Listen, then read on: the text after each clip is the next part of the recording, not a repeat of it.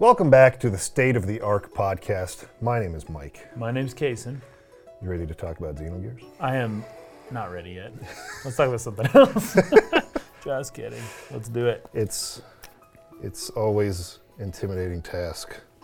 There's a lot to talk about. Um, we stopped last time on the Reaper ship, the Wels ship, with Billy, um, right before going down and fighting the boss. Yes. Yeah, yeah. I think that uh, you had stopped a little before that, but there's not much. There's not much In going through that whole thing until. so basically, go down and fight the boss. Which is basically another Redrum thing again. Another Wels that looks exactly like it. Except it has gray, a gray cloak shawl instead of a red one. red one. Or gray hair instead of Yeah. red hair. I don't know if that's hair or a shawl. Um, and uh, for the most part, like the boss is fairly similar. Like the strategy is similar. The only difference is that he uses his two death, like instant death attacks right off the bat, like the first two rounds, Uh, Yeah. and yeah, then he'll never noticed do it again. the rest of the battle. yeah, I was thinking like, oh my gosh, this is gonna be Redrum again, and this is gonna be so freaking hard. But, but um, this is the first time we've seen. Uh, I, I, I, it was no, it was very well done um, by the game creators to put this enemy right after the orphanage, right Yes. after we discovered that the last Redrum we Oh, killed right. was somebody's Yeah, like a was like a real person. kind of thing. And so then we go out and oh, here's the more more Wels and reapers, and we go out and boom, we see another of the exact same kind of person, right? Yeah, and we kind of have an idea of what's going on this time. Yep. That was well done. Now, right after this battle, Bloody, which is the name of this one, Redrum was the name of the first one. Yeah. This one's name is Bloody. Bloody says, um, I'm counting on you, and dies. I, I took notes on this. I took notes on this in the Japanese. It's a little different. It's close, It's but it's a little it's different. different. It's, it's even if it's just a little different, it makes unbelievably way more sense. Not not translated this way, but the, the way it should be. yes. Because yes. the next, the next thought is from Billy as he's on like the computer terminal, and he and he thinks, "It's my buddy. I'll call him over here." I yeah, this is This is so, terrible. This is this is so bad. It, he must have just like maybe he had a cold this day when he was translating these lines. Maybe he just wasn't feeling good. He had a headache. So the Japanese is is just great. So, um, it's okay. So it says mo um, aniki ato wa tanonda. So tanonda means to count on somebody. So that's why it says, "Oh, I'm counting on you," right? Ju ju. But it says aniki, which was not translated, I don't think. It aniki means older brother. Yes. But here's where I think here's where um, Honeywood may have gotten a little bit uh, thrown off. This is in katakana. This is not the kanji. Uh, the way aniki would typically be written is in kanji, and aniki is the same word that um, ah, what's his name? The Beaver Man who gives us all our tools. Hammer. Hammer. It's the same word he uses when he calls us bro. Oh It's yeah. aniki, aniki, uh. Like big And- bro. Yes, Yeah. big bro. So this guy's using the same word aniki, except it's in katakana. I don't know why they wrote it in katakana. And so that makes me, I believe that threw Honeywood off. Well, he puts on there, so maybe it's him thinking like, "Oh, I don't know how Well, to well, translate that's the this. first I'm part. counting on you." Which is mo, or no, moo. Oh, mu. so he does say "um." Yeah, but not really. The moo doesn't necessarily mean um. It's just a, it's just a sound. It's just a ah, or it's just a sound. It's, it doesn't really necessarily mean um. Well, um is just a sound too, I guess. I don't know. I can kind of see like where he's coming from. Groan. Like, Yeah, it's more like right? uh. Yeah, it's not um. It's more like ugh. Castle. Uh, UGH exactly. It's UGH or something like that. Ugh. And then um, Aniki Atowa. So little brother, after this, I'm counting on you uh, for the next thing. brother. After this, Big right? brother, yeah. Big brother, I'm counting on you after this. Um, so I get why he was thrown off. I can kind of see it a little And, bit. and clearly, that's in reference to the the giant Wels that's yes. outside, right? And so a better translation would be like, uh, older brother, after this, I'm counting on you. yeah, Done. And that would be way better. way better. Instead of I'm counting on you. You have no idea what he's talking about. um, dot dot dot. Like he can't even think of what to say. I'm counting on you. Die. But you know what they could have done? I'm counting on you in quotes. At least That that, would would have work. given us the idea Yeah. that he was referring to someone other than Suggesting us. that there's Right. something else after this. Yeah. Because uh, so then the next the next response here from Billy, which makes no sense, um, is aniki datte. Aniki datte is is him saying, "You mean aniki? Like did you say Aniki? Like that would be how you would say that, right? Aniki. Oh, he said Aniki. He said older brother. Okay, and then the next one is kore kore de yondeko, which is okay. Then I'll call him with this. Now this is also confusing. I, I believe he's referring to he because he does a thing on the computer, and I believe he called the orphanage, right? Yes. To, to He's send, he sent a the orphanage. That is so not clear at all. in the English. In, Yeah. in, the, in the Japanese as Oh, well. even in the Japanese. In the Japanese? As well. So the the one the part that's more clear is when he says older brother, like as if he's referencing what that guy says. That's more clear in the Japanese than than in the English. But with the English, when he says uh, kore de yonde yonde oko, that is that is the same. I believe that was actually translated more or less correctly, and it's. Um, it's purposely vague, I suppose. But at least we know he's not referring to the older brother. He's just Yeah. referring to something else. well, else. the I way guess. that But- they, they did it here is uh, Big Brother is it? Better call for it now. yeah, that makes sense. Better call for it. But But but, he's no referencing it. referencing referencing the gear, but he is, but that's actually not clear. Uh, That so he says better call for it, but as you know, the it they don't they don't say the word it. they don't say I mean, they can, but they don't. They didn't in this sense. they It's, often it's, leave out the pronoun. It's right? omitted, yes. Yeah. So whoever translated this, knowing the context, I suppose, put the word it in, which makes sense. But the, the word it is not in the Japanese. It's just as vague in the Japanese. Okay. And he honestly, he could be referring to the older brother in the Japanese as well, just the way that it reads. It is a little bit confusing. I, That's I will just- give Honeywood a pass on this That's because just how Japanese is. It's tough to, yeah, to gather who they're talking about sometimes. it is. It is. Um, but we're kind of not supposed to know exactly what he's talking about, though, because the until you orphanage is see- moving around, and we're like. "What are they doing? Like, what's going on here?" Yeah. But if he said specifically, "I better call for my gear," then we wouldn't be as surprised when a gear shows up from the ground of the orphanage, I suppose. Yeah. And and flies out, right? well, and then that the- was pretty like, surprising. all for the me. kids are like operating. Yes, the- it's so funny. The like mechanics of this like hidden door Well, on the seesaws. They're like on the seesaws and they're like every part of the orphanage is not it's like they're using child labor it's like they're they're not doing this for fun they're all tools that work in a gear Yeah. that opens this thing that launches a gear launches the gear. yeah it's so it's so funny even the, the little weather vane on top of the thing there's a kid on it that's Yep. like we gotta we gotta call but my bet my favorite part is at the end of that whole sequence when the kid's like eh, that wasn't that, That, was, wasn't that very launch good was so so. yeah that launch was so so and we're just like holy crap Yeah, um, good stuff. but yeah, Really as far as as far as the Japanese goes, it is not super clear in the Japanese either, at least for Billy's line. Um, Yeah. And the katakana use for Bloody's line does throw you off a little bit. But it is a Japanese word. But why is it in katakana? I think Mm-hmm. That's what threw him That off. is that is weird and interesting. Yeah. Um, I actually completely. I mean, I have no memory of this part with the giant Wels. I was like, "What the frick?" I, I- Oh, I was yeah, like, from okay, before? I guess we're fighting. I just did not remember this. Ah, so you yeah. battle this giant Wels in your. Uh, they like walk out onto some kind of bridge Yes. thing, and they're like, "Oh, oh no!" Like in just in Bill- time. The, yeah, Billy's like, don't, it's coming, just wait, just wait. And this huge monster's coming towards us. and then the gear saves them just before they get swiped at by the, Yeah. the Wels, and then they land over on the Yggdrasil, and then you battle against this giant Wels. I had Yeah, no memory of this. I can. It, it just was ejected from my memory. There's been a couple times this has happened, Hmm. uh, where it's like, oh man, I, d- I didn't remember this part at all. There's a lot of stuff in this game to remember. But anyways, you kill that giant Wels, and uh, Oh, hold on, hold on, because this is another weird line. This was um, Ellie says, um, "Who's its buddy?" Oh yeah. Because Billy says, "Better call the buddy," which is the bro Aniki, right? But you know, weird. yeah. um, I just kind of glazed over says, this because I was "Oh." like, there's no way this is how it was supposed to be. No, this is what Billy says. He goes, "Oh, it's probably its brethren, a giant Wels." Oh yeah. Now, Billy's a priestly man, right? Yeah. Referring to a brother as Brethren. brethren is a thing, but brethren is plural, isn't yeah, it? Yeah, it's plural.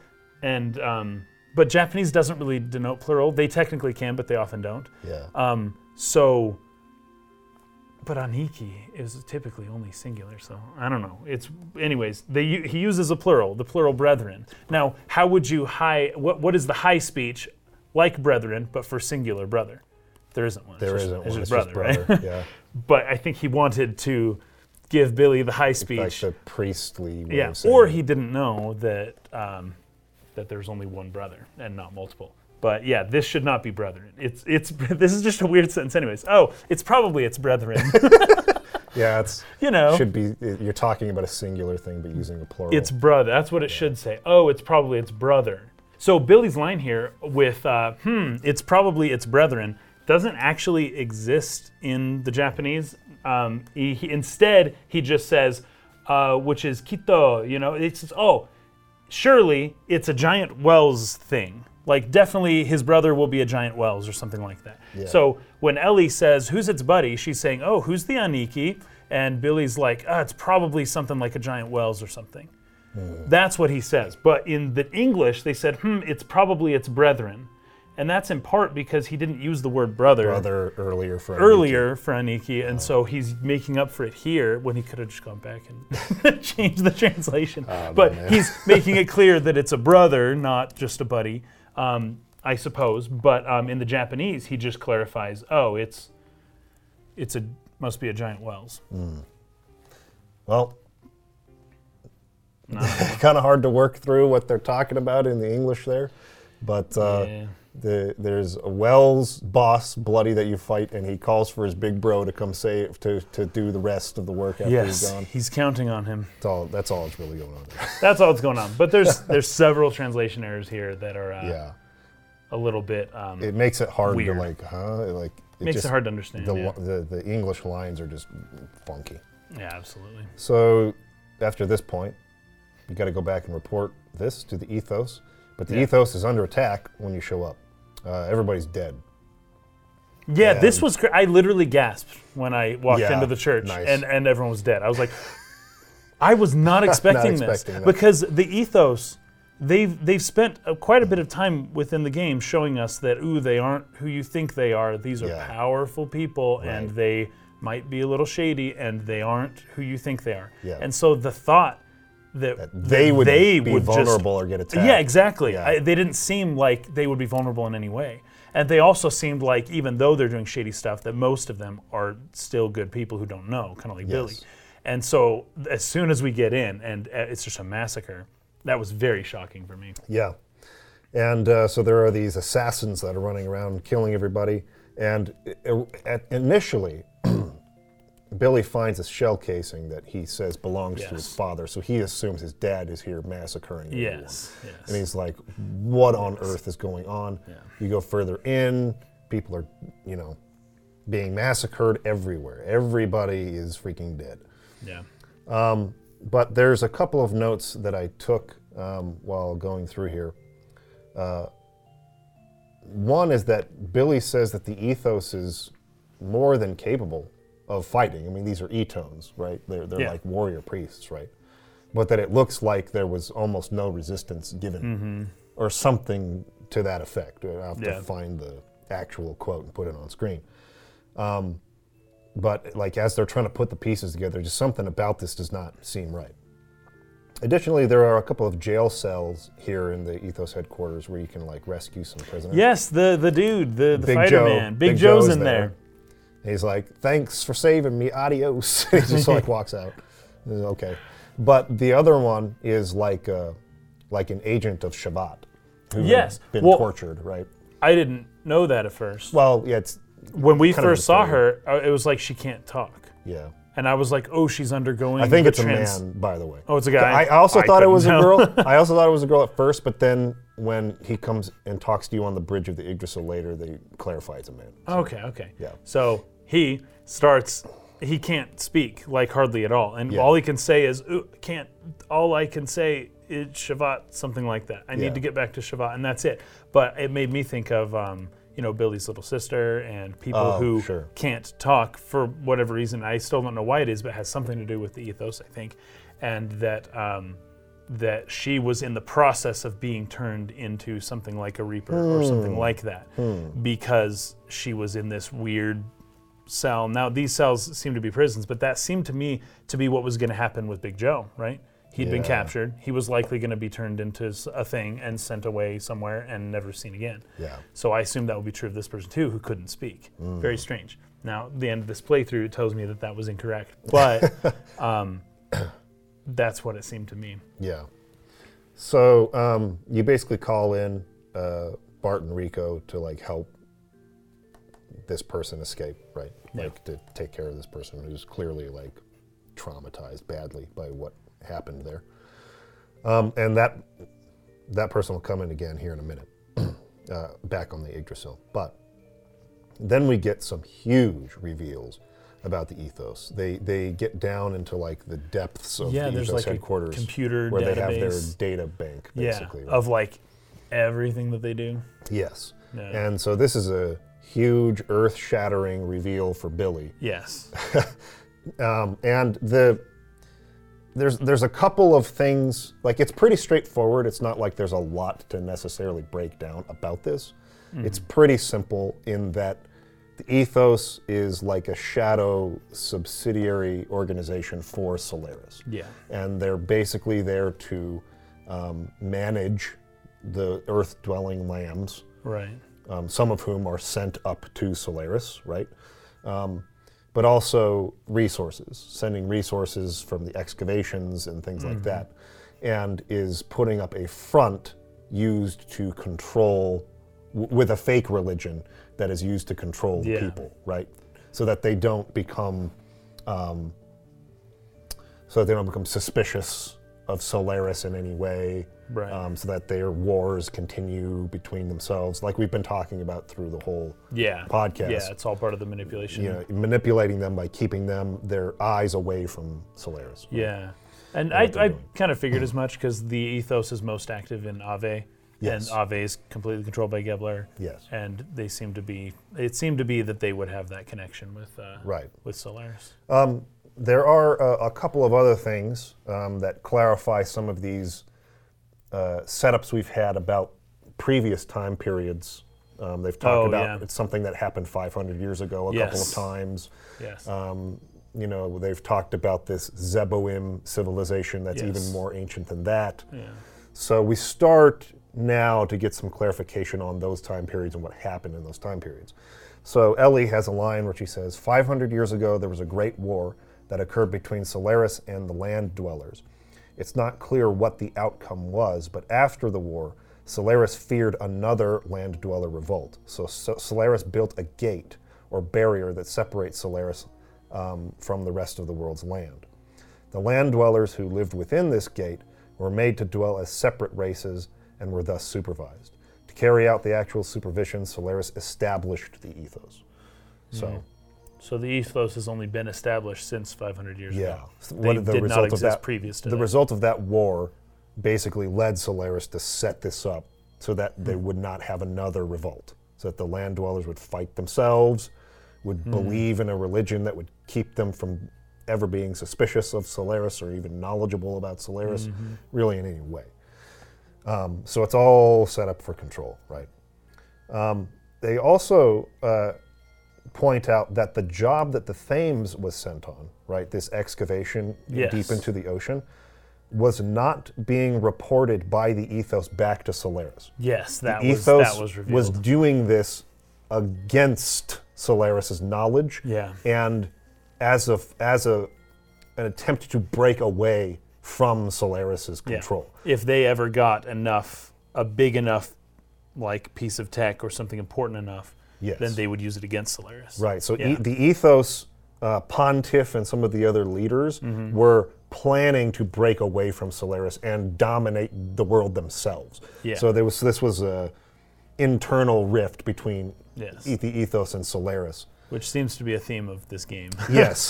that they aren't all in agreement. and so what they were trying to excavate was technology from Zeboim, uh, which is even more ancient technology than a lot of the stuff that they are excavating in Ignas that is from the 500 year ago war between Solaris and uh, the Right. land dwellers, right? This Zeboim era is 4,000 years Yeah. ago. So it's even more ancient. Or or thirty-four million nine hundred ninety-nine thousand nine hundred ninety-nine hours ago. yes, yes, that number you that they look at. Yeah, Yeah. exactly. Um, uh, which I think, if you break that down, it gives you a very technical number of years, which is like three thousand nine hundred. It's almost 4,000, It's almost four almost. thousand years, not Yeah. quite. Um, but anyways, the ethos was looking to monopolize that technology and take over the world themselves. So we have this Yeah. this attempted split, and this is why the massacre has happened. This is Solaris coming down and killing all of the corrupt ethos people. Yeah, I didn't quite see that coming. Yes. Yeah. And then it's very confusing to be like, why would Solaris do this? And this is, I mean, it's confusing to the game players, possibly not to Citan. Um, but we learned pretty quick. I think as we're on our way out from that computer, we meet up with Bishop Stone. Bishop right? Stone and Velrain before that, Yes. who come yes, in and that's right, exposit to Bill to Billy Yes. like what's actually going on, and Right. this religion you believed in was all fake. And uh, uh, the way that this is written um, can be a little confusing, I feel, and I, I don't want to bog down too much by like digging into the Japanese on this I um, didn't to take see if there was notes a, on this if there's one. difference. But um, Velrain basically like condescendingly talks to Billy about, did you really believe such a being exists, referring to God, Yes, yes. which can give the impression that Velrain and the Solarians don't believe in any God. I, I started to wonder about that actually. Yeah. But I think that that's confusing. It's Yeah. not that they don't believe in a god or that, you know, Solaris doesn't have like some kind of goal that has to do with God, Mm-hmm. which is what we've been seeing the whole time with Grahf and uh, the Gazel ministry and, you know, talking about this. So they do. It's just that this is a different one. This was an invented Right. fake god This that they made for god. the ethos religion. Right. And he's just talking about that god not being that makes real, sense. I mean, that's not- a good explanation. not God that they've been referring to as the one that they're trying to either kill or resurrect Yeah. or whatever. right. So, I was gonna say God is definitely real in this game in- Yes. in, some way. yes. Not, you know. And like, you know, we've had Emperor Cain and others talking about Yes. God and, And the Grahf. resurrection of God, or Yes. Grahf saying we want to kill God. Yes. They do know about God, and God is real, and they believe in God. And they take it seriously. They're yeah. just Velrain, I think, here is just specifically talking about the ethos God, Yeah, which was all okay. a front. Mm. And so, anyways, the way that that's written, that can it can make it seem like, oh, the Solarians they don't believe in God, but I don't think that's the case. Okay.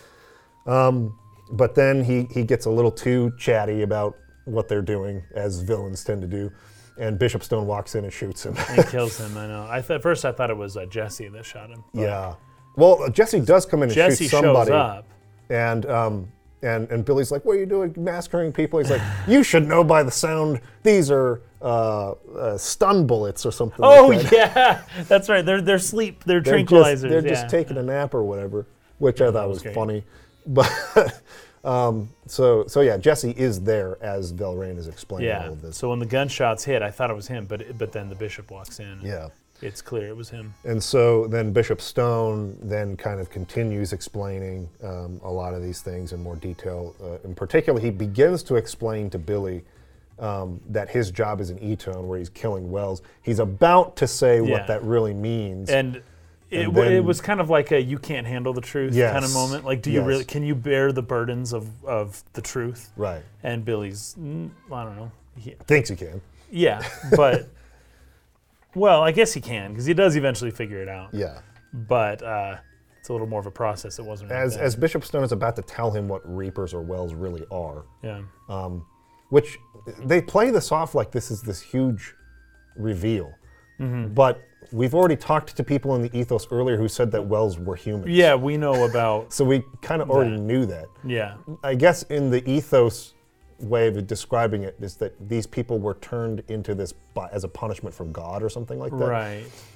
And obviously, it's like Solaris is doing this. Yeah, it's like not so much punishment, it's just a random selection. Maybe. Yeah. So, anyways, they play it off like it's a big reveal, but we already know if you've been talking to NPCs anyway that Reapers are humans. But Jessie kind of steps in to like stop him from saying this. He's like, "All right, you're talking way too much." Like, Right, to protect Um, his sons. and then of course uh, you have the the tropey villain thing. You know, it would give me so much pleasure to just like rip you apart and kill you now. But I have Mm-hmm. more important things to do, and I have to hurry away. Yeah. I, I, you know, I had time to spend like five, ten minutes explaining all of this, but right Yes. now I'm out of time. Goodbye. Yeah, that's a little strange. Yeah. Okay, whatever, man. Uh, villain trope. He takes off.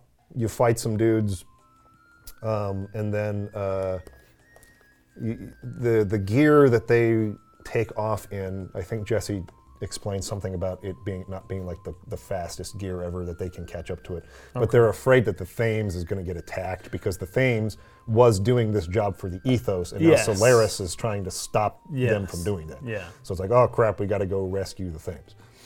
Um, and the fleet, there's more than the Thames. There's several ships in this like fleet of, of like little uh, excavation ships, whatever you call Yeah, them, yeah. frigates, and uh, it gets like attacked by that uh, fishbowl ship we've been seeing. Yeah, they say fishbowl, That, that's how it's referred to by the captain and Yes. others on the Thames. but in Japanese, he says a different word. He says um, it's uh, it's he calls it an octopus trap, which is Octopus great. Have you ever seen an octopus trap before? I don't think so. Yeah, it's uh, So it's what you would catch an octopus. takotsubo. Yeah, so it's a pot. Yeah, it looks like a fishbowl, but it's like a pot, and the octopus will hide inside of it.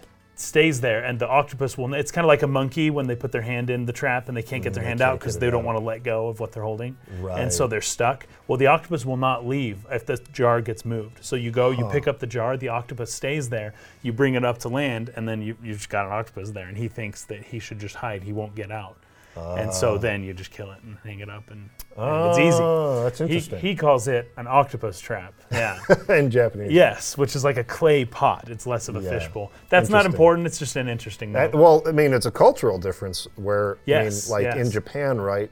They obviously do a lot of fishing and things Yeah, like the that. They coastal- eat octopus yeah. more often there. And Like the word makefeke is a Hawaiian word, so Yeah. it's like yeah, they're, these island cultures do a lot of would that kind be of a stuff. lot more culturally understood as Yeah. a reference. Dude, no one in America would have understood. Some understood Midwesterner Yes. kid playing. an octopus trap. I, I don't know what that even well, looks I would have right? thought of like a bear trap or like a cage or something. You know, like what Yeah. the heck's he referring to? Yeah. Well, that's interesting. So he So, changed it to fishbowl. Good job on Richard Honeywood. We Be we- more We rip on him here sometimes. by for- you know some kid from freaking Ohio or whatever. exactly. He did a good job with this one.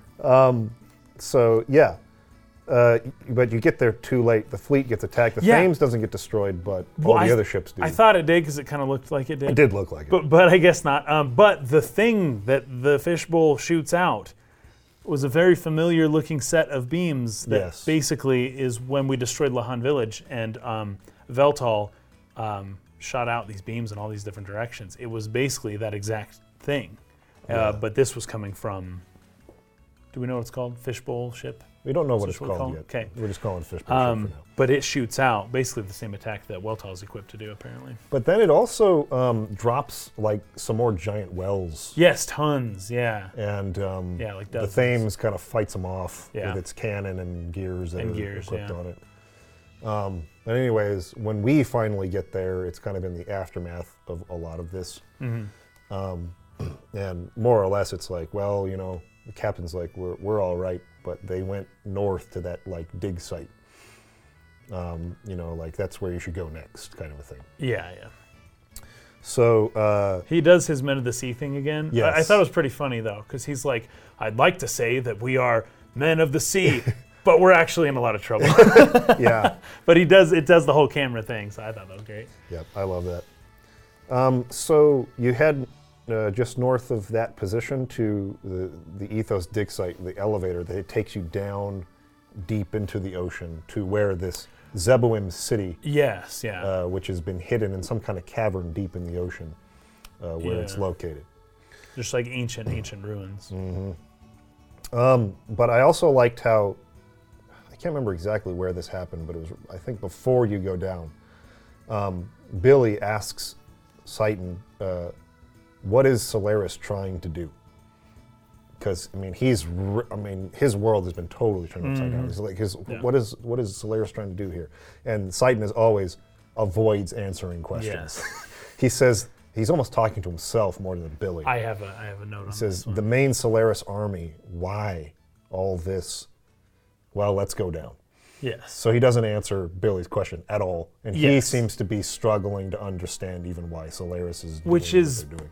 One probably it's among the first times, possibly the first time that Citan does not know exactly what's going on. Yeah, especially as it relates to Solaris. Um, the Japanese is interesting though.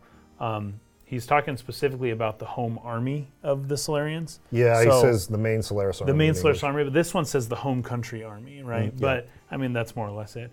Um, but what he's saying is why go through the trouble? So when it says why all of this, what he what he says here is naze waza waza, naze waza waza, which means why go through the trouble, basically. I like that So better. instead of being why all this dot dot dot, it's why bother with what they're doing right now. I like that way yeah, better. way better, way, Way better. It made better. me understand a lot more of this. Yeah. And then he says, "Well, let's go down anyway." So that, but it's just that one, that one like word that they could have put in there that would Why have bother with all this? why bother? So now we now we're clued in a little more to what Citan was thinking at the time. Yeah. Instead of why all this, it's why bother with all of this. So that means um, Solaris is going to a lot more trouble to stop the lambs from something that even Citan is kind of. I think Citan is realizing that Thinks there's it's a gap in his excessive. knowledge. That Citan's Yeah. like, there's something I don't understand here, and it's really it's really eating at him. Really cool. Yeah. Uh, good, good call there with the Japanese. That's awesome. Oh, yeah.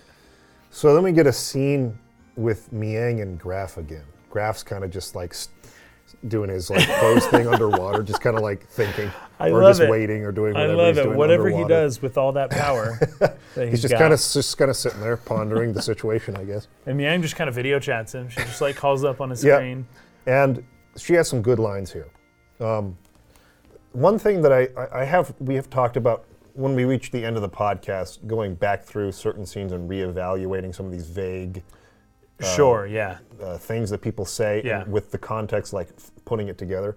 Mm-hmm. I think we'll try to definitely do that more with the Gazel Ministry stuff because that's just really hard Yeah. to grasp. we already skipped a about. whole thing of them talking because they don't say anything like as I think as I it can was tell. two episodes ago that we spent a lot of time like looking at all these things And they said, kind of and at the it end of it, I just felt like that was such a waste of time because you can't understand what they're saying, and so much of this is badly translated too. Mm-hmm. Yeah. So let's just wait until we know what they're talking about, then come back and, And then try to analyze evaluate it. it. Yeah. Yeah. yeah. But with with Miang, her and Grahf's conversations are a little better as setups, I feel, than the Gazel Ministries I- are. I had a note on specifically one of her lines. That Um, Yeah, she so she just you know calls in. Uh, did you notice his gear is reawakening? So this is the first time we've heard not of he is Yes. reawakening, but his gear is reawakening. That is the note that I took. And Yeah. I am quite perplexed as to this specifically. So the gear awakens, soon he will reawaken. So what I wrote down, because then she says soon he will reawaken too. Well, he's already awoken several times, but I think she means in a more permanent manner, I suppose. Right? Soon he We'll will see, yeah. permanently awake. I don't know. Although he isn't in quotes, was it? yeah. So his gear is reawakening. Soon he himself will awaken also. Yeah. So, so the gear, but but, and I d- tell me if I'm going the right direction with this. So what I wrote down here was it was the gear that was reawakening, but the gear is the anima, right? So the anima is awakening first, and the anima is like the deep down spirit. The anima is even further removed from the subconscious, right? So it's like a whole level down. And in Jung's work, uh, there's an awakening at the deepest levels of faith that will eventually rise to the top. Am I on You the right you are so on the right track. or track? Okay, good. It's it's not like it's not totally clear yet, and so I'm going to wait a little bit. Not even But you're on the you're on the right track. Okay. If you'll remember, the Gazel Ministry talks They a lot about refer- the anima relics Yes. and animus. And the animus. This yeah. is going to start to make more sense with the gears and things like that. So you're absolutely on the right And. I think it was right before this. We did see a little Gazel ministry back and forth, and they mentioned anima specifically, and that's why it was in my mind when I came here. Yes. Okay. So, but also, um, you know, one thing. Well, I'll wait to say this until just a little bit later, but um, uh, yeah, okay, I'll wait on that for just Okay, a few enough. minutes. For just a few minutes. Okay. So let's get through the rest of this. Um, he goes, or she goes. Uh, his friends are heading for Zeboim. It's been sealed up for four thousand years. You know what's there better than I do. So she's talking to Grahf specifically, that he knows about Zeboim better than she would know about Zeboim. Well, at the very end of this playthrough, we did encounter someone who is 522 years old. Yes. So, how old is Grahf? is what Right. that makes me wonder. Right. How old is Grahf? So We- it's possible Grahf was literally there. We are starting to put context around two specific time periods Yeah. the Zeboim 4,000 years ago era and the 500 years ago era, the war between Shevat and Solaris. Yes, where we finally know his name now, where Yes. Red Hair Man Yes. shows up Yes. and ruins everything for Solaris, basically. Right. So, so we're starting to get clarification on these two things. But Grahf, it seems Miang is attaching him to the Zeboim. To the. Zeboim, the 4,000 year ago thing, yeah. and uh, we'll get more context on the 500 year ago era in when we reach Shevat a little later in the playthrough here. But Yeah. anyways, important that she points to points Grahf to that era, and he's just kind of Yeah. sitting there. He doesn't say anything in response to this conversation. He doesn't He's just like listening. Miang, and he does not trust her. but she kind of has a favor to ask of him, right? Yeah, his friends are heading to Zeboim. It's been sealed up for 4,000 years. You know what's there better than I do. He probably won't give anyone anything, but it's something we both need. You know what I mean? So please. So she's asking Right. him to do something. And i she's a little. Um, I don't think Fei is going to do anything or give them anything regarding this Zeboim era, but we do both need this. So can you please do something about it? More or less, right? So she's trying to incite Grahf. To And I can't remember. Do we do we get any clue as to whether Grahf will comply in not this scene? not in the scene Okay. and not in the play session, uh, okay. as far as I know, or as far as I remember. So then you get down into the city itself. There's a bridge, and it's a really cool shot uh, of them walking across the bridge, and you can see Yes, the it big looks real. cityscape. It's huge. Massive. It is huge, and it looks really cool. yeah. Yeah. And as they're crossing that bridge, um, Ellie seems to start talking differently, and, and Citan notices this. He's and, like, Ellie, what's you know, wrong? what's Yeah. But she says, I know, I know it well. Yes, the cavern city Zeboim.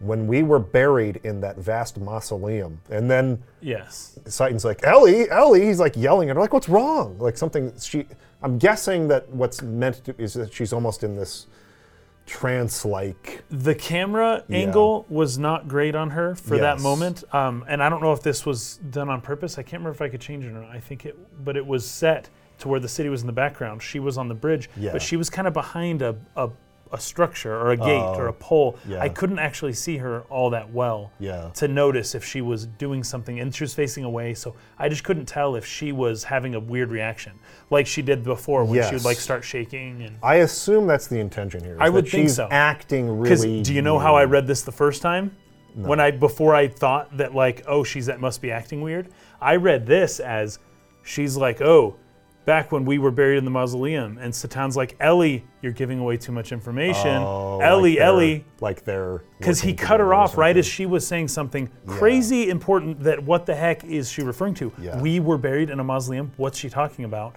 And citan cut her off and is trying to get her to stop. That's how i first read it. Uh, i'm really yeah anyways i'm really not thinking the same about citan as i used to. But then after he's like what's wrong and she's like what what did i did i i read that initially as what did i give away too much info Oh, and uh, did I say that? Did I do something? Oh, whoops! I'm sorry, Citan. I ruined our plan. Right? That's that's why it seemed. I It see, wasn't yeah, until I see was that. like, "This is weird. This is wrong," and I went back and rewatched that part just to see, um, just on YouTube, and just to see that scene, and it's not that at all. Like it seems to be that Citan is like. Something's wrong with you, Ellie. Like, why are you're being weird? Yes. You're acting different. yes. I really didn't read it that way. They didn't first, make it though. clear enough that Ellie is in kind of some kind of like trance. Yes, they did. State. They do later on. Yes, in the play, it clarifies when you get down to the bottom. And yeah, she's like, and on she's the like, "Why computer." am I talking like this? What's Yeah. going on with me?" Um, Yeah. But I agree. this was a very, very difficult, very strange scene for me at first. Yeah, and so she's like, "Huh? What? What did I just do, or whatever?" And he's like, "Oh no, nothing. Don't worry about it. Hurry on ahead." Yeah, yeah. So something is overcoming her in this place. but when she says "we," it's plural, right? Yes. She didn't say I. She said Yeah, we, were we. buried We. in a mausoleum, mm-hmm. and that could refer to all of humanity. that could just refer to her and someone else. whatever her version of whatever's in the back of her mind that takes her over sometimes. That's a different thing that's been around for a thousand years. Yeah. Could be uh, all sorts of things. We've already had earlier in the game, right? This sort of interesting tie between Ellie looks like Sophia, and Sophia is from the 500 year ago time. Yes. But now, Ellie is seeming to tie herself to the Zeboim time period as well. When we were buried in this mausoleum. And as you go down Yeah. further, you, you get down like to the bottom of this place. And uh, you go, th- there's like a little hallway that goes into kind of like a laboratory area. And uh, there's another door on the right before you go into that little corridor. Oh yeah. And and if you go in there and Citan tries to use the computer, he's like, "Oh, it's no good. We don't have a password." Right. So you go back in this other room, and there's some blood on the floor.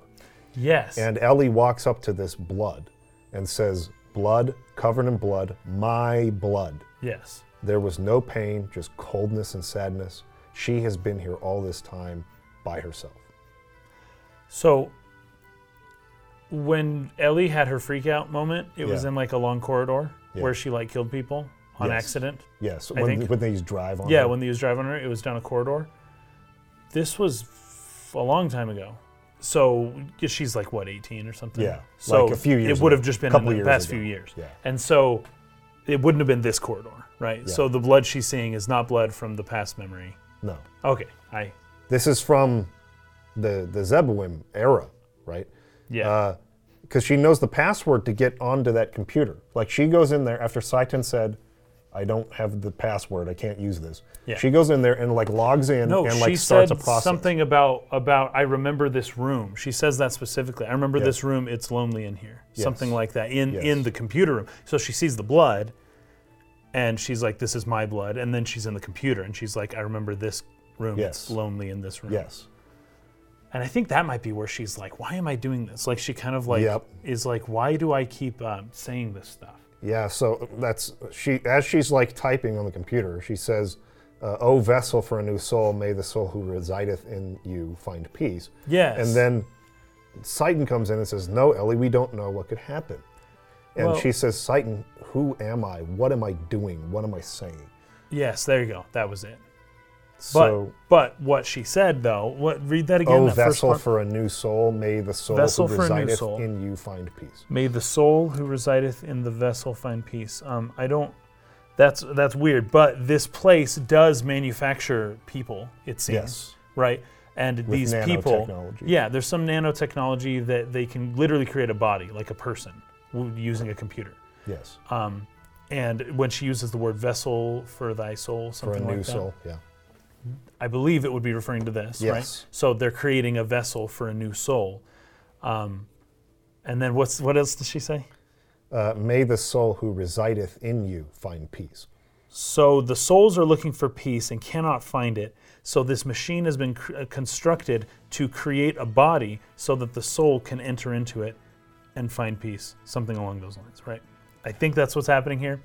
Can't give too much away at this time. Based on what she said, that's yeah. the purpose. Because when we see later on, when we see these these manufactured people, or at least one of them, um, the idea being what, like, what is this? What is this for? What's the purpose of this? And it might be hinting that Ellie herself might be one of these manufactured people. That's what I would take from this, from this whole Okay. thing, is that Ellie is a fake person that was given a soul, but she's a, I think they use this word later on, a fake, a fake person, something like that. Anyways, Okay. that's what I'm taking from this. I want to come back to that later. Well, I appreciate Okay. you not telling me yes or no. Okay. So you you enter in the room and yeah, there's a, a, a little girl with green hair who is like formed inside of this Yeah, tank, this yeah, it kind of rises up. Yeah, and uh, with nanotechnology, as Bishop Stone clarifies when he walks in, right? yes, He calls her a, a nanomachine colony, and basically goes on to say that this technology is like the key to the salvation of mankind. right. Somehow, He, he says that uh, that is the existence, pointing to the, the nanomachine colony. That is the existence or key factor which God will guide us by to free humanity from its yoke. And, you know, Citan or Billy, depending on who you have in your party. If, if Billy's not there, then Citan will do all this talking. If Billy's there, Billy will do all the talking because of his conflict with Stone at this point, right? Right. Um, and uh, he, he kind of presses him about it, and Stone eventually says, "Actually, Krelian hasn't told me much. Nothing apart from the salvation of humankind." So Stone doesn't totally understand hmm. the purpose of the nanotechnology, other than this is the key to saving humankind, according to Krelian, who he serves. Well, so oh, and then we, I guess we didn't, I guess we glossed over a little bit that Krelian was shown for the first time on that attack on the Thames fleet. So he was in the Oh, octopus yes, trap. Yes. Yeah. That octopus trap thing that flies around, the, the fishbowl yes. ship, The fishbowl. that is Krelian's ship. Okay. So Krelian, um, uh, you saw him very briefly there. He's like on the bridge, and they're they're talking about um, the excavation dig site or something, and, and he kind of like closes his eyes as he like reflects, and he like kind of looks up, and he's like, ah, ah, what is the exact quote from him? I'm trying to remember exactly what he says. So he says something about what they've been looking for for 4,000 years or something like that. It's very vague. It's not like super direct or in particular, but like you just see him. He is introduced there for the first time um, on that ship. So Krelian, this is who he is. Krelian is the person who is uh, commanding Stone to do all of this. So Stone is acting under Krelian's command, which means Krelian wanted the ethos massacred and destroyed, and their their excavations into this Zeboim era stopped. Krelian is at the head of this. So, anyways, Well, okay. Now I'm thinking a little bit more though. so this girl that was made, um. So uh, the compute did the had the did it take four thousand years to make a girl, or did Ellie walk in and make the girl right then and there? I'll just, I don't want to say too much, but I'll, I will point back to her dialogue right here, where she says, uh, She has been here all by herself for all this time. Hmm. And then goes into the computer and like forms it up and. Was she talking about the body or the soul? Okay. That's my question. Because we're making a body for your soul, the soul can get to it, or the body's been there with the soul, or whatever, or the body's just been there Yeah. for four thousand years. We will get more clarification on this little girl as we keep Okay. playing. Because this would have implications for another thing that I've been thinking about if she was created right then and there. Yeah. But that's something maybe I will talk about later. Um, so, anyways, Bishop Stone thanks you for doing what he could not do, which is open the door to get in to retrieve the nanomachine colony. Because Ellie knew the password. Yes. That's correct, right? right. How did Ellie know the password? That's crazy. Anyways, yes, that is. Well, there's is another. There's a, a couple of other things that have connected her to this Zeboim era Yes. already, but then, then, And she can't remember even her own memories from like 15 years ago. right, Or sorry, from like three years ago. Right. She, her and Fei both, like before three years ago, don't remember anything. Well, no, I don't think she has. She doesn't remember. She doesn't have uh, retrograde Oh, I thought that she did, because It's she just doesn't him. remember Fei. She doesn't remember Fei because the first time they've met is from I when they met in the see. forest. So but they they're- have a feeling they're that sub- they've known each other longer than I that. read that wrong. Then I took that to mean that they both had met, of course, in their current life, Yes. Because I didn't know any of this. No, stuff. they have they had not met. Okay, so now knowing this, I can I can infer Yes. a little bit more. And and we're going to get to a scene that gives a little bit more interesting context to that in a second, but before Okay. that, we got to talk about the elements because Oh, Bishop Stone yes. leaves and uses these two Um, element girls, to- Tolon, Tolone, or Talone and Seraphita yes, or something like that. Um, Seraphita. These are so we've had Dominia and Kelvena, who we saw earlier. Yes, yes. Those were the, the two elements that we've known so far. These are the other two, Tolone and Seraphita. It's interesting that they're all that they're all um, female. Yeah. The previous elements were all male. Uh, yes, Right. that's correct. Yes, so the they were. former elements were male. These current elements are all all female. female. It, it seems like I don't know. It would seem as though that whatever they are, they would all be uh, that same, you know, so they'd all have that kind of in common, I suppose. I, I don't know.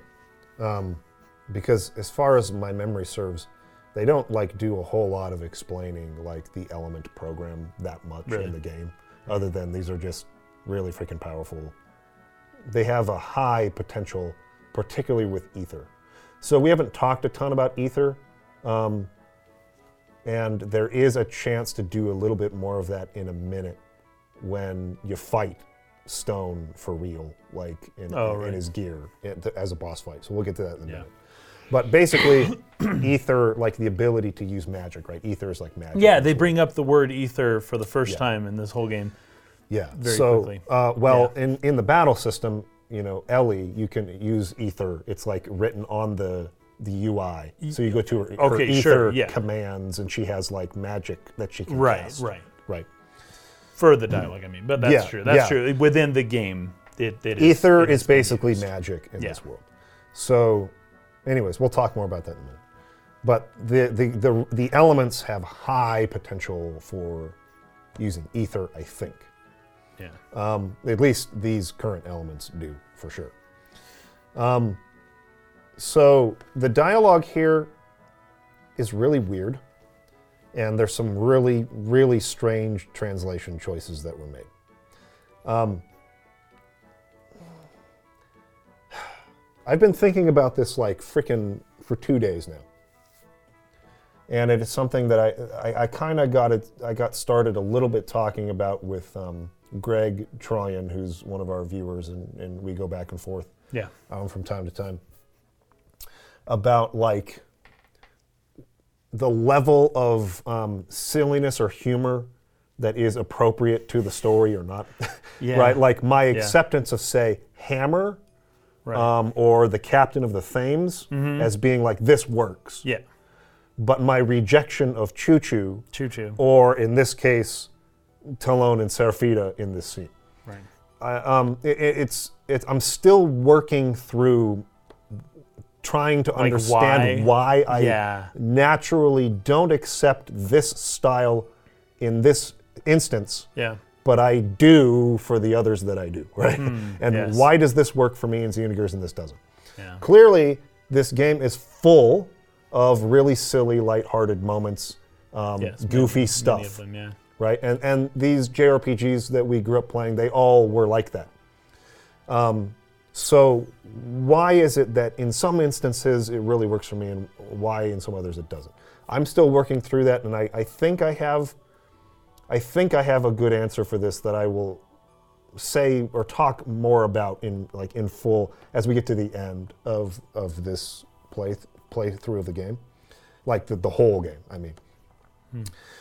Um, and, and it relates back to uh, the, the quote that uh, Takahashi said about how he wanted to get kids to think about some of these ideas. He knew that if Yeah. he showed up and started trying to talk to kids about Gnosticism and Carl Jung and Yeah. like uh, psychology and, and philosophy, Yeah. that they wouldn't listen to him, And he's yeah, right? I think he's right about that. But if I put it in the context, if I if I hide some of this Mm-hmm. or or you know place some of it strategically within this anime shonen anime storyline, then it'll get those kids to think about it more, right? I mean, fair enough. I think that's what he was trying to do, more or less. So that has gotten me to reevaluate the way that I want to critique some of these Okay. instances where it's like this isn't working. It feels too weird. It's it's it's Yeah. juxtaposed with something really serious,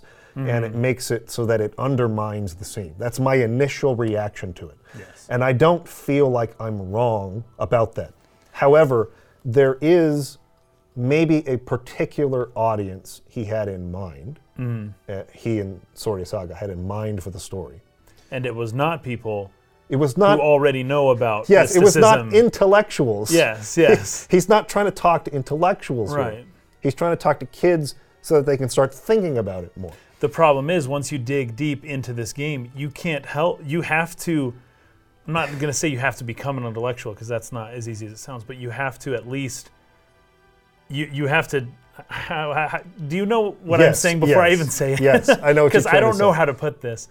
You have to um, you it, have it to learn about you things. in that direction to start studying. You have to become a a If, if you want to, if you want to understand Xenogears, yeah. the, the, the extent to which you wish Yes. to understand it, at the end of that journey, you, You- will be an intellectual. It's like a master class. Yeah, it's like a master class. It's like I would say like an associate's degree of college of of material that you learn just by trying to understand this game and what it was trying to say. Yes. Which is very valuable actually. The problem being once you do that, you no longer can stomach the other aspects of the game, which I think is what you're getting at. Kind of, It's it's kind of, difficult yes. to to palate the other parts because you had to be so serious about the serious parts. Like really a lot. Well, like to and it- understand this game, you have to take it very seriously. it opens a um, like a pretty wide spectrum of levels of enjoyment that you can get from the game too. It's like Yeah. you can just look th- at this as a shonen anime and not really understand all the references, Mm-hmm. and you can still really enjoy Xenogears because it's a great yeah. shonen anime story. In, in at that level, right? I think so, sure. like it's got So all of those elements. It's it's got great humor. It's it's got a nice Mm. balance between its lighthearted and its serious stuff. Yeah, the It- characters it are relatable. They're interesting. It has a way of like intuitively delivering its message to where you feel it, even if you can't like articulate what it Yeah. means necessarily. which is hard to do when you're doing what they tried to do. It, it shows So, like a, like, a- a kudos to them. finesse Yeah. in the on the storytelling side of it that I think is really quite profound. Yeah, I agree. Um, like I did not understand Xenogears very well the first time I played it, but I felt it. I I, think- felt its impact in my heart, I think that would be true of most people who play Yeah. this game and and it was because of Yeah. what it made me feel, Yeah. and being confused. How can I feel this when I don't Right. really know what it? What even happened? That's that's That's- actually the mark of a, a transcendent. Yes, art. it started my journey into the intellectual side, Which where I think is what- studied it like crazy. That's kind of what he wanted. right? Yes, Yeah. that is So exactly what he wanted. He accomplished it So this is a more very or less. long-winded roundabout way of saying I don't like the way these characters Mm-hmm. are presented, but at the same time I'm starting to come around on the idea that like it wasn't this wasn't made for the super Mm-hmm. intellectual serious guy. This was made for a much wider audience so that they could start looking at those things more seriously. And so some of these things that are going to be in the game, you kind of have to be like, okay, it is what it is. It's a, it's an anime trope. I might not be terribly into that at this point in my life or whatever, but um, what the game provides underneath all of that is Mm. still so valuable and interesting that uh, wave it aside. Just forget Right. about it. Don't be don't be so hard on this stuff. Right. So, anyways, I don't love these characters, and I don't love a lot of their back and forth. Like, uh, uh, the humor doesn't land for me. Mm-hmm. But, um, you know, the younger, I don't actually know if they're younger or older. The fire one, the red one, Tolone, I think. Oh. Um. She seems. she's younger. like she's like thanking them for like opening up uh, Yeah. the uh, the lab for them to come Yeah. in. She's like. That's she's what like, you do. Yeah. And, and she's like, when people do you a kindness, you should always say thank you. That's what Grandma said, or something. Uh, Grandma always said. And and, and this and you know the other one's like, shut up, you idiot! Like, stop Yeah. being so dumb. Don't thank people before you kill them. That kind of thing, right? yeah. Yeah. It, it doesn't do it for me, humor-wise. It, it feels a little silly, excessively so. Right. that I'm gonna take. Well, obviously I can't. I'm not taking them seriously. They're not asking me to take them seriously. But these are elements. These Yes, are Dominia level ele- These are elements. the most These are powerful people. And uh, uh, Sigurd, Uh, like Yes. level elements. They're like at that level of power, but they are little girls, and they act like little girls. Yes. And Yes. there's a disconnect there. it's a uh, just, Selphie in Final Fantasy VIII yes. level where it's like you're a Navy SEAL, but you're you're just chilling about Yes. the, the cutesy Right. stuff, you know. Okay. But but there's another character that I think mimics her even closer, who I think if I if I mention her that you'll maybe understand her a little bit better. Um, in Avatar: The Last Airbender, oh sure. there are, is the Zuko's sister. Can't remember her name. She's horribly evil, right? Yeah. She's the the Fire Lord really prefers her to Zuko, Right. Because Zuko's not as strong as her. Right. she has a couple people who follow her around. They're her little consort, her um, her the other girls that are with her who are very powerful too. Yeah. One of them, I think it's Ty Lee. I could be wrong about her name. Um, she's the flexible one who Uh, she is this character. She is sense. almost completely this character. She's very Yeah. nice. She's very fun. Now, one of the things about her in general, like she would smile and flirt with um, Sokka while kicking his butt at the same time. She'd like wink at him and like that kind of stuff. yeah. Like it was the weirdest thing. But with that character, and this is what I'm just now thinking through it. With that character, you did get a little bit of her backstory to where she actually doesn't want to be um, helping In- out yeah, the, the princess hurting yeah. people. That's not her thing. She this, wants yeah. to go to the circus and just be an acrobat. That's like her thing, right? Right. But within this story, I don't know where it's going with Tol- Tolone, Tolorone, whatever, Tolorone.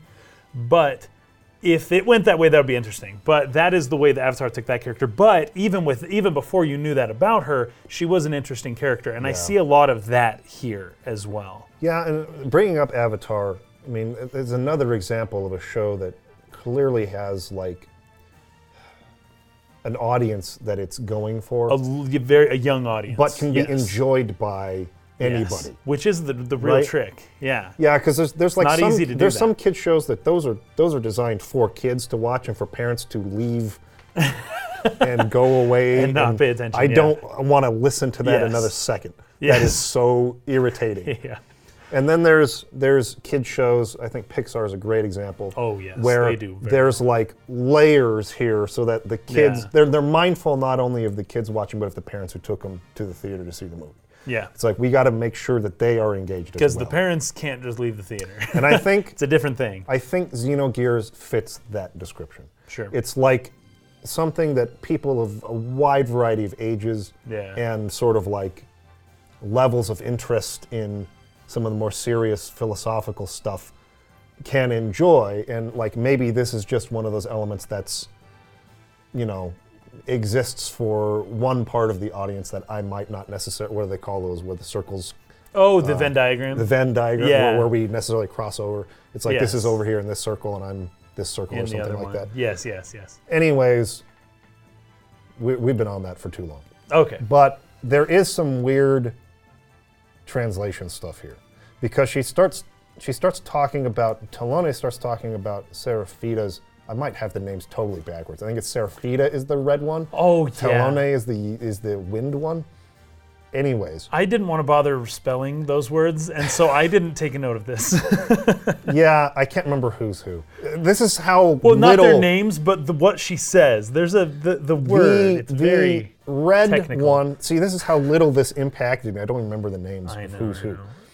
The, the red one is talking about the wind one's um, gin and gin and tonic brain or something like that. Gin and Right. something. She uses a She uses word. the wrong Yeah, gin and tonic te- terminology. head. Yeah. And the other one gets upset, like, "Oh, you're making me look bad by saying it that way, right?" It's already bad enough as it is, she says. Positronic photon brain cyborg. Yeah. That's bound to get us in trouble with the makers of Star Trek. So Star Trek. Star Trek, it's spelled wrong, which is, geez. So That prompted me to look this up in Japanese. Posit- that's where I found out. So when, when he's talking, when she's saying positronic photon brain cyborg, it's a reference to Data. Data has a positronic brain in Star Trek, right? That's what she's talking about. Mm-hmm. But this fourth wall breaking joke yes. feels really out of left field to me. Yes, it's horrible. And It's a it is joke. not No. in Japanese at all, I- apparently. I looked it up. It is not. Um, so I just looked up the Star Trek line, and I did. Um, after looking up that line, I did also see that the whole conversation is very minimalized, but I didn't actually take note of the whole conversation. So she does say it wrong. Okay, so she does say the name wrong.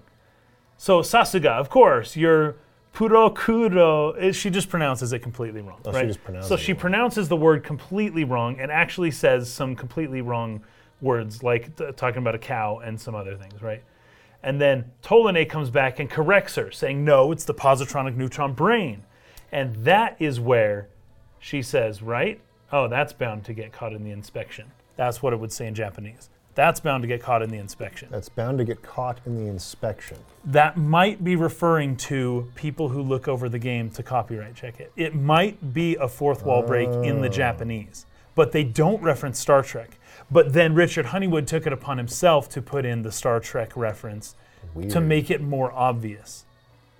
That's weird. So, So just to recap, Seraphita says the name wrong, Yes. just like she does in English, including wrong words and it makes it sound stupid. Tolone corrects her, and then Tolone then questions herself at what she just said and said, "Whoa, ooh, that's bound to get caught in the inspection." This is um. either way, this is a weird, weird, weird conversation. weird? It's very weird, and and it's not important. it's just not as weird in the Japanese. It's not It important. is important to the extent that these characters were insufferable Yes. specifically to you. They were very hard to get by. And just in the Japanese, they're not as insufferable. It's such a weird fetching scene in the midst of a really good one that just threw me off. It's almost as if that's a rule within this game. Anytime we have too heavy of a scene, we have to lighten the mood immediately, like very quickly, like right away. And in fact, um, George Lucas kind of had a similar philosophy within his movies and within the prequels specifically. Yeah. He would do something very silly. He, he really did not like to show, like in episode two, the romance between Anakin and uh, not, not Leia, Padme, um, gets very strange and awkward in that scene, kind of towards the end, where it's implied that they decided to make a little baby. Um, but there's like the fire and it's all dark and Yeah, stuff. that's a very, very Now, cringy scene. it's awkward, but George Lucas wanted it to be awkward because he didn't want it to be serious romance because the kids don't like watching that. And he purposefully had these talented actors, well, at least on the part of Natalie Portman, very talented actress, kind Well, of even- even, pull uh, back a little and not be so good at acting Yeah. on purpose so that this would be okay for kids to still Well, because they're very monotone and they're not very expressive. it's a bad scene. and it's a bad the, scene. The, the, the dialogue itself is very. Yes, it is not. It is not super well written. It's not very well delivered, but it was done on purpose. And I think for sure they're doing this on purpose because once things get too heavy, it's a little hard for kids to stay into it when it's not so fun and exciting. You know. Yeah.